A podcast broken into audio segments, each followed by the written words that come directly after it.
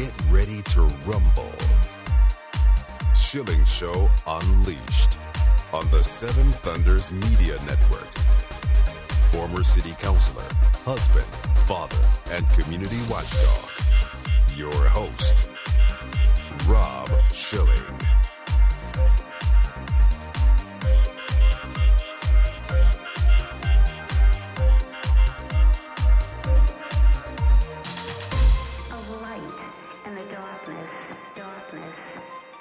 Welcome to the Schilling Show Unleashed podcast.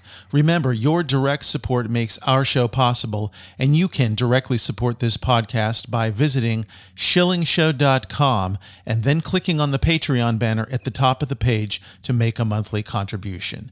We appreciate your support. The Schilling Show Unleashed podcast welcomes Stanley K. Ridgley, PhD, a clinical full professor of management at Drexel University's LeBow College of Business a former military intelligence officer and author of the new book Brutal Minds The Dark World of Left Wing Brainwashing in Our Universities.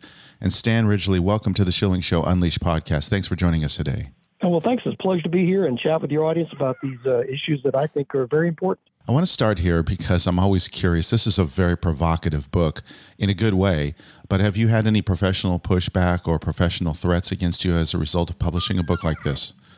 Well, uh, when you say professional pushback, I, am assuming you mean uh, officials, folks in the university administration, that kind of thing. Colleagues. No, yeah. I've had some. Well, no, not really, not really colleagues. Um, uh, you know, there are a lot of liberals on the college campuses, as we all know, and and my most of my colleagues are liberal, and they're usually good people, smart people, the radicals that I talk about uh, in my book, they don't show at my doorstep if that's what you mean. I have had people stalking me on my LinkedIn profile. Um, the folks that I'm talking about stalking repeated views are from uh, the usually the DEI offices, and not just from my own own university, but from around the country, which I have found quite interesting.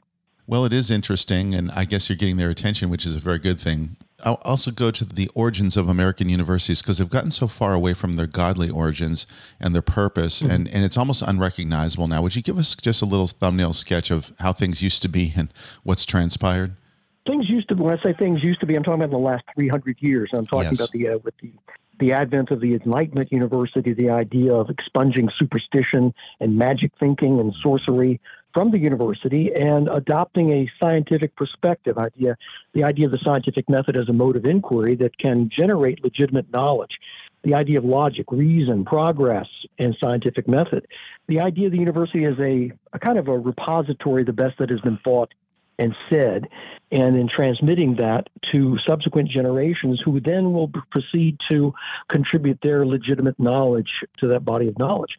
It's a repository of an arena of ideas that you know ideas can come and be uh, assessed and can contend for adoption or belief and be either accepted or rejected and be shown the exit that has been changing now in certainly in the last several decades to the idea of the university as a, a crucible of indoctrination with regard to the Marxist struggles of the future. That's a quote I got from uh, Fredric Jameson, who was at Duke University. He's a Marxist theorist, and he was at Duke when I was at Duke as a graduate student.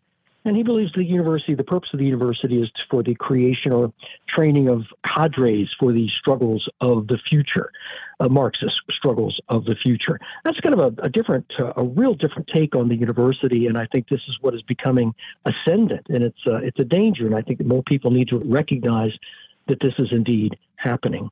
Our show originates from Charlottesville, Virginia, the home of the University of Virginia, as they used to call it, Mr. Jefferson's University. And there's mm-hmm. a lot of talk amongst a group called the Jefferson Council who's trying to restore the university to some semblance of what it was. That there used to be a tolerance uh, for liberal versus conservative ideas on campus, and that people could actually have conversations without devolving into uh, personal attacks or worse. Was there ever really tolerance in the United States system of universities and colleges, or were we just imagining it? Were we just being sold a lie? Well, I certainly think that you have to understand universities are, um, uh, with regard to the faculty, there's a very smart people in the university, divided into the various academic disciplines, you know, physics and history and poli sci and chemistry and that sort of thing. And there's always been a kind of visceral uh, tolerance, if you will, with the civic, the idea of civic discourse and the idea that you can disagree with people politely and agree to disagree. With regard to whether that's actual or it's it's only um, it's superficial, it's a matter of opinion. I, I, can't speak to the universities around the country, you know, in, a general way that way. All I can speak to is the the kind of uh, experience that I've had in in three universities, one as a graduate student and two teaching, and the idea that uh, you know within the arena in which you are recognized as an academic expert, there is quite a bit of freedom, I think, depending on the, the discipline, of, uh, I should say. With regard to sociology, with regard to political science, I think that you'll find that arena or freedom is severely restricted to a certain viewpoint, especially today. And that viewpoint, of course, is one of, well, on the radical left, but if you want to give it a label, it would be critical theory, which is neo-Marxist theory, which has really seen a uh, an ascendance in the universities for for the last, say, 20, 25 years. And in the sense that when you see the word critical in front of a particular discipline or subdiscipline, such as critical management studies, and that is indeed a field, it's, it, it's really examining or propounding the idea that this neo Marxist school of thought ought to be informing management, you know, critical chemistry studies, a cr- critical. If you if you couple the words critical and then the word studies, you know you're dealing, in my opinion, with an academic fraud. Science studies is an example of one of these these frauds. There's not a not a real scientist that I can identify that's actually in something called science studies, which is dedicated to the proposition that we undermine the idea of science as being the generator of uh, really what we call legitimate knowledge. There's an awful lot of envy in uh, much of the university for the prestige that accrues to what we consider scientific knowledge, which is really the only reliable knowledge that we actually have in terms of, if you look in terms of uh, technology, you know, engineering, building bridges that don't collapse, building submarines like we used to do, tourist submarines that don't implode, uh, that kind of thing. The idea that, that we can undermine this kind of scientific inquiry and replace it with, well, with something else. You know, you ask a kind of a really tricky question that doesn't have a, uh, a blanket answer, I think, but I tried to answer it as best I can. I'm concerned about what you just referenced, Stan, in particular the lowering of standards into the various schools, including medical sure. schools. And they're talking about getting rid of testing because it's somehow discriminatory. Where does this leave us as a nation who are reliant upon people for providing services, a brain power, and so forth if they're dropping all the standards? Well, I tell you, the the dumbing down of the American university is one of the unsung or untold stories of of our time. Though some people are calling calling the alarm, flying under the banner of diversity, we have seen the lowering of standards. And rather than call them lowering of standards, we're calling the adoption of other standards, embracing of difference, embracing of a host of of qualities or principles or anodyne sounding or noble sounding labels as being a kind of a license to tear down what has been built up over such a long period of time. And I'm talking about the scientific basis of medicine, the scientific basis of engineering, the idea that we should inject other criteria as metrics whereby we should measure the people coming into a field. And then at the same time, dumbing down the material that is taught to those folks, diversity math, that kind of thing. Or, and I think the word that is being used currently is decolonization of the university. Which is kind of a kind of stupid because the Western style university is that was grown up, that was uh, that was established and then has emerged in the last 300 years is not a colonized university. It is a university that is indigenous, if you will, to the Western experience. And the people who are trying to decolonize the university are actually trying to colonize the university with a lot of um, crackpot ideas. Uh, crackpot ideas that the university managed to expunge you know, beginning 300 years ago, and now they're coming back as a kind of a neo medievalist view. The idea that alchemy should somehow be on par with chemistry. That's that's kind of an analogy that I give you. Astrology should be on par with astronomy. Uh, simply a different way of knowing. That's one of their uh, uh, terms, ways of knowing. So yeah, the, the, dumbing down of the university and the changing of the standards, the lowering of the standards, is going to have deleterious real-world impact uh, with regard to people, say, going to the doctor, uh, with people driving over bridges that are unstable or unsound, or even going into a tourist submarine that eventually implodes because the founder of the company that constructed it decided he, he did not want 50 year old white men working on the project. That's a fact. It is indeed going to have real world consequences for all of us. Uh, one of my greatest concerns is the uh, subversion of the law schools. And there was recently an article exposing uh, the University of Virginia and others for kind of a woke leftist agenda. But it seems to me that if you go through these schools, you're going to come out with this point of view. And then we see the results of that of people not going to get justice and the whole system collapses. So it seems like there's a lot more riding on this, even than uh, physical safety or physical health, that really society is at risk from these sorts of policies. Yeah, well, uh, you know, I'm not a lawyer. I can't speak to the law school. I do have a, a PhD in political science, which yes. is kind of akin to that, but nowhere near the priesthood that the lawyers are members of. And uh, and if you ask them, I'm sure they'll, they'll probably kind of nod knowingly and, and, and scratch their chins. But I, I do think that the uh, discipline of law uh, and the understanding of uh, of our system as a common law system, and the idea that we we're not like the Europeans, who are uh, basically view um, uh, basically view the law in a different way. We view law as precedent, as the building up of traditional wisdom of looking to how decisions were cast in the past to guide us for the future. And this has been a very good prescriptive way of doing business in terms of our, our justice system for, for, for decades. And it can be transformed or it can be uh, morphed in ways that are salutary for, I think, our individual rights. But there's no radical change, such as, say, oh, the French Revolution, whereby you destroy everything and that has come before and you begin at year one, which is a dangerous way of looking at things, which is the European view. And I think that a, a lot of young people who are in law school today are ill trained in terms of American civics, in terms of the foundational principles, or they have learned that the foundational principles uh, enunciated by Jefferson and a host of others are somehow unsound or illegitimate and they must be replaced. And then what they want to replace it with is, is, simply, is nothing new. It's uh, basically the fruits of what I call, or what many scholars call, the Continental Enlightenment, which was very different from the Anglo Scottish Enlightenment that informed the American Revolution. It was the Continental Enlightenment of, of Voltaire and Diderot and, and, a host of others that informed the Continental Enlightenment and led to the French Revolution, which is incredibly different, more barbaric than the American Revolution, which was inspired by thinkers such as Adam Smith and Edmund Burke and David Hume and those other Adam Ferguson. I'm sorry, uh, Anglo Scottish Enlightenment figures if you don't know the difference between the French Revolution and the American Revolution and what inspired it, well, then it's very difficult to have a, an understanding of the kinds of disagreements that we're having we're having today. And I think that the law school folks that you're talking about really need to um, have a grounding in both the economic and the political aspects of what constitutes a free society. The Schilling Show Unleashed podcast continues in just a moment with Stanley K. Ridgley. The book is Brutal Minds. Online at schillingshow.com. SchillingShowMedia.com is your one stop shop for websites, audio and video production, and photography. SchillingShowMedia.com will take your project from conception to completion.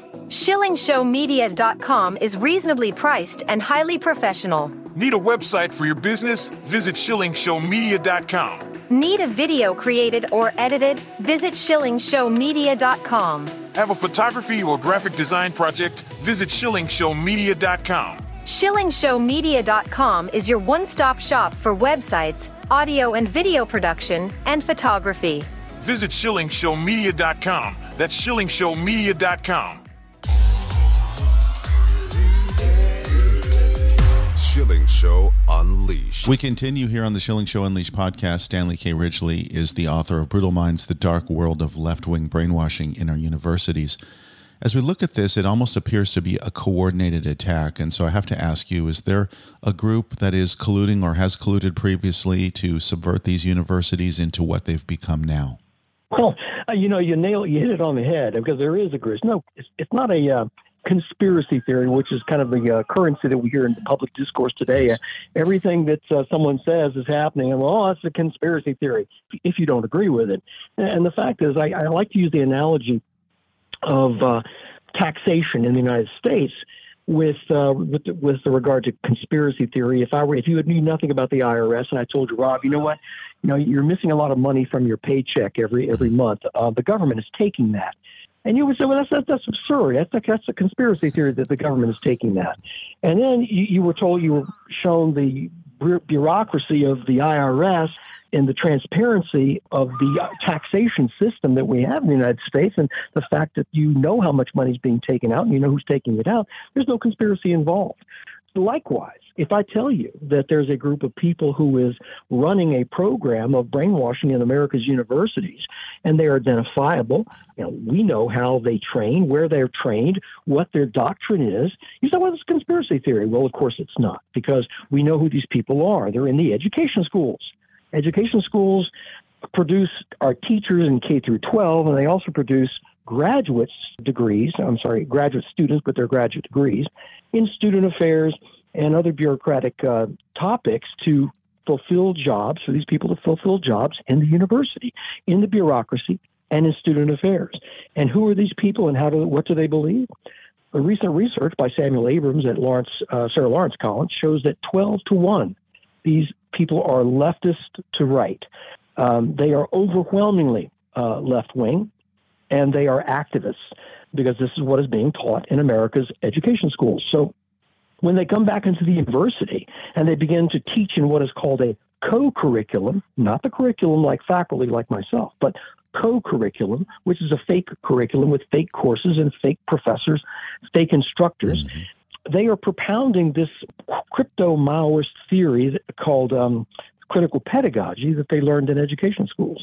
Now, you asked if there is a specific group. Yes, there is. It's an off campus group called ACPA and another group called NASPA or NASPA.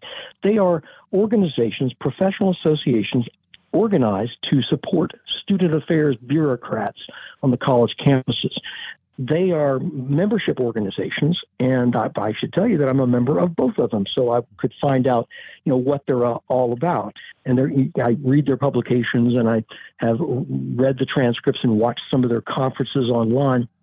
They appear in, in the book Brutal Minds as the uh, noxious organizations they are. They are completely permeated with crypto Maoist ideology that is propounded in the education schools. And why is this important? Well, these two organizations I mentioned, ACPA and NASPA, set the standards for education schools nationwide. Okay, this is an important influence on higher education. Otherwise, without that influence, they would have very limited, very limited impact. But they have this function whereby they issue the standards or set the standards. And I should say that if you go into most any education school website in a university, you will see that their programs, their graduate programs, are they mention the ACPA and NASPA as being uh, their programs are in compliance with the best standards that are offered by these these two professional organizations, which I think are absolutely insidious. I think every university in America ought to cut ties with these organizations primarily because of the uh, noxious ideology that is informing them. You know, people can still become members of it, but uh, I think it's, it's the equivalent of, of being an, a member of an extremist political party that advocates harm to its uh, fellow human beings. To answer your question, yes, there are organizations that are trying to and striving to uh, subvert the American university and propound these types of these types of activities. Yes. So I agree with you 100%. That we'd love to see the ties cut and that these institutions would be diminished in their power. So, is there any alternative, uh, or could there be an alternative? And have any colleges, notable universities, actually severed ties with these organizations or never established them? I can't really speak to that issue because I, I think that there's very little hope at the present time, primarily because of how embedded they become. It's like it's a three-cornered triangle, which I kind of repeat myself when I say three-cornered triangle, but it's a it's an iron triangle of education schools, the student affairs bureaucracy in the university, and these outside nonprofit off-campus organizations, and they feed into each other. If you're looking to a to a theorist who's talked about this kind of thing, Louis Althusser, the the famous uh, traditional Marxist, talks about the reproduction of capitalism, how capitalism reproduces itself, certainly in the college campus. Well, this triangle of power, the circle of vice, reproduces itself and in, increases its influence with every iteration of people who graduate from education schools, who go into the bureaucracy, who then become members of this off campus organization, which then feeds again back into the education schools. I think you can, this is why universities are so difficult to reform because you can get the university to uh, grudgingly cancel a program. But the problem is that the people who instigate that program see that they've done no wrong. They don't accept the idea that they've done anything wrong. They simply have been caught out their motives are revealed, and they simply, you know, retool, repackage, relabel, and strive again to implement the very same program. We've seen this enacted again and again and again. And this is why the reform is so difficult. So, what we have to do, I think, Ron, you asked me a specific question what can we do? Well, these ties and this organization, this bureaucratic machine, this apparat, has to be revealed for what it is the ties uh, amongst them, the interlocking incestuous relationship we have here must be revealed. I should say that education schools are the least respected institutions within higher education. They're the buck privates. They don't really garner the respect. But the problem we find is that they have managed, they, the meaning education schools, have managed to expand their influence whereby they graduate people out of these programs, advanced degree programs, and put them right back into the university, into jobs created especially for them. They do not see themselves as simply bureaucrats administering the university. They see themselves as transforming higher education. And one of the groups, the ACPA, their motto is boldly transforming higher education. That's their motto. And we, and I, I have to tell you, I, I, mentioned this to one of my colleagues um, in one of those hallway conversations, and he says, "Well, you know that that could mean anything. You know, boldly transform higher education. It could mean anything." I said, "Well, yeah, I'd agree with you, except the fact that we know what they mean by transforming higher education. They want to transform higher education into that crucible of." Um, indoctrination that I described earlier. We know exactly what they mean by this and say, what do you think about that? And he said to me, "Oh, that's very interesting. That's, that's certainly very interesting. This is the kind of response that I that I get with this sort of thing. There's a, like an unwillingness to accept or to face that there is this bureaucratic apparatus that is trying to transform the university into um, some sort of indoctrination center. And they're very clear about what it is they're trying to do. There's no doubt about it. I quote from them in my book, Brutal Minds, over and over again. I cite the sources, I name the names, I tell the schools, I show their victims of this type of program. Getting these folks to engage on this level is, is well near impossible. So that's the first task, Rob, to fixing the problem is to surface that problem and relentlessly cite the problem and out these people for the scoundrels that they really are. You know, as you talk about the transformation, I'm thinking and hearing echoes from a fairly recent presidency who had the same sort of goal for the United States of America. Stan, I want to talk about uh, preparing students, and you say prepare these students to be assaulted verbally, psychologically, racially, etc., in many ways. So, for parents who are considering sending their kids to a college or a university, how do you actually prepare them to be assaulted? That's not a pretty task there are two ways to reform the university, and I talk about the long term way, and that's not really of interest to folks who with kids in college right now and students who are in college right now. Uh, there is a long term process whereby you can reform the university, but for right now, whenever these types of programs are uh, extant on the university campus, and they are, and I cite the folks who are running them, and the types of programs. What is what's important is for students to understand their individual rights. They do not give up their rights simply by going to a university, whether it's a state university or a private university. We have rights under the 14th Amendment, under the First Amendment, under the civil rights protections uh, from the Civil Rights Act. We also have protections that are guaranteed to us under the Office of Human Research Protections. The idea that uh, we cannot be uh, manipulated psychologically in some sort of experiment, which is the part and parcel of the what's called social justice education. Part of the um, issue is to recognize when this type of program is being is being run on us. Uh, we can defeat this. Students can defeat this by simply being aware of what's being done to them. I'm not mincing words. I'm not. I'm, I'm not sugarcoating it. I, I mean this. That, that, that something is being done to them. It's it's called brainwashing. It's psychological manipulation, behavior modification, designed to change their belief system. You can find this in a, you know any number of books, but I, I give an example of teaching diversity and social justice a book that has come out in four editions since 1997. The most recent edition, of course, is 2023, that advocates utilizing these brainwash techniques. The idea of deception, creating a you know creating trust amongst these students, getting them to reveal personal information, and then moving into a period um, into a phase where they're going to change that belief system, get them to doubt their parents, get to turn them against their friends, their parents, and then seal that new belief system up by engaging them in activities that will reinforce it. This is commonly called doing the work. Whenever you hear that term doing the work of anti-racism, you're dealing with with a brainwash. So the way to counter that is to recognize your rights. Say, I don't have to put up with this. This is a required situation. I don't see an informed consent form, which is required anytime you do anything that involves psychological manipulation and that sort of thing. You have to get the consent of uh, the student or the staffer or the faculty.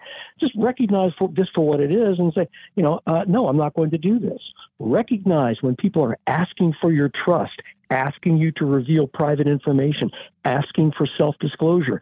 Just say no because these people mean you no good and there's no requirement to do so. It's a very simple thing to defend yourself, but you have to understand when it's happening to you and to recognize a threat situation. Brutal Minds gives you a whole list of tells, tells, markers, ideological signs that you are dealing with a threat situation and what to do when you're faced with that threat situation. I think that a student coupled with, with parental uh, moral upbringing a strong high school education can weather the storm quite well. But the secret to be well armed, these people have been doing this for years and they tweak their system all the time. If something fails or they get called out, they simply redouble their efforts under a different name or a different label individual students can protect themselves, parents can protect themselves, and parents can become highly involved with their um, the academic institution. After all, they're writing the checks. This exorbitant tuition these days, and so parents ought to question thoroughly, not fac- not necessarily faculty, but the bureaucrats who aim to boldly transform higher education. Those are my thoughts. Stan, finally, is there coming a day of reckoning for higher education, so called in America, where parents realize, hey, this is just not worth it. I don't want to a risk of sacrificing my child to this cult, and it's also not worth the money. And there's other ways my kid can get educated. Is that going to happen in mass? Well, I think that it's happening to a large extent right now, where parents are, uh, you know, voting with their feet, voting with their dollars, attending schools like uh, Hillsdale and College of the Ozarks and Grove City and mm-hmm. uh, you know, Franciscan, Steubenville, uh, schools that um, aren't necessary. Well, in the case of Hillsdale, a, a really pristine school that really values the classical traditional education. There's an awful lot of uh, things happening in the um, uh, high school or secondary school, uh, their classical education school movement, uh, their classical Christian schools that are responding as homeschooling movement that is absolutely fabulous. And I think that Moms for Liberty, which is a group that uh, my wife is uh, actually a vice chair of the Philadelphia Moms for Liberty, which is pushing back against these school boards at that level. I think that there is a kind of a renaissance, and I'm looking forward to a restoration or a renaissance of American higher education as people begin to wake up and see what is actually happening. That's part of the that's half the problem right there that most people tend to cling to the view of the university as this somehow ivy covered walls and genteel discourse amongst folks the, the best and the brightest well that is has been rapidly changing certainly in the last three years um, with the, the ascendance of left wing ideology, activist left wing ideology. I'm saying left wing, I mean far left, that is seizing control of the levers of power. I think that state legislatures are rightly questioning uh, what's going on on the university campus and saying, you know what, you've had your way too long, and what you've shown is a gross irresponsibility, and you need oversight. And I do think uh, boards of trustees of universities need to exercise incredible oversight. When I say that, I mean talking about questioning and finding out what is actually happening on the university campuses before they put their name, uh, their imprimatur to any types of activities. Because I, right now, I think that boards of trustees, I call them in my book, I call them sleepy boards of trustees because they're really asleep at the wheel and don't know what's going on. I think they need to exert the control and the responsibility uh, that they have been entrusted with to ensure that our institutions of higher education are delivering the education that parents are paying for. Stan Ridgley, if people would like to follow your work online or if they'd like to get a copy of your book, Brutal Minds, would you tell us how they can do that? Well, sure. You can uh, get a copy of uh, my book at Amazon.com. It's Brutal Minds. You can also find it at Barnes and Noble highly recommend it.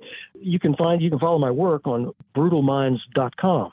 I'll say it again, brutalminds.com. is also a way to order the book there as well. But a lot of things that I keep up to date with um, up here on brutalminds.com that have happened since the book uh, was published very quite recently. But yeah, I, I, think this is a this is a text. It is a instruction manual on how to survive uh, this type of indoctrination, brainwashing, thought reform in America's higher education institutions. It should be in the hands of every college student and every parent. It certainly should, and you've done a fantastic job in exposing all of this. Stan Ridgley, thank you for joining us today on the Schilling Show Unleashed podcast.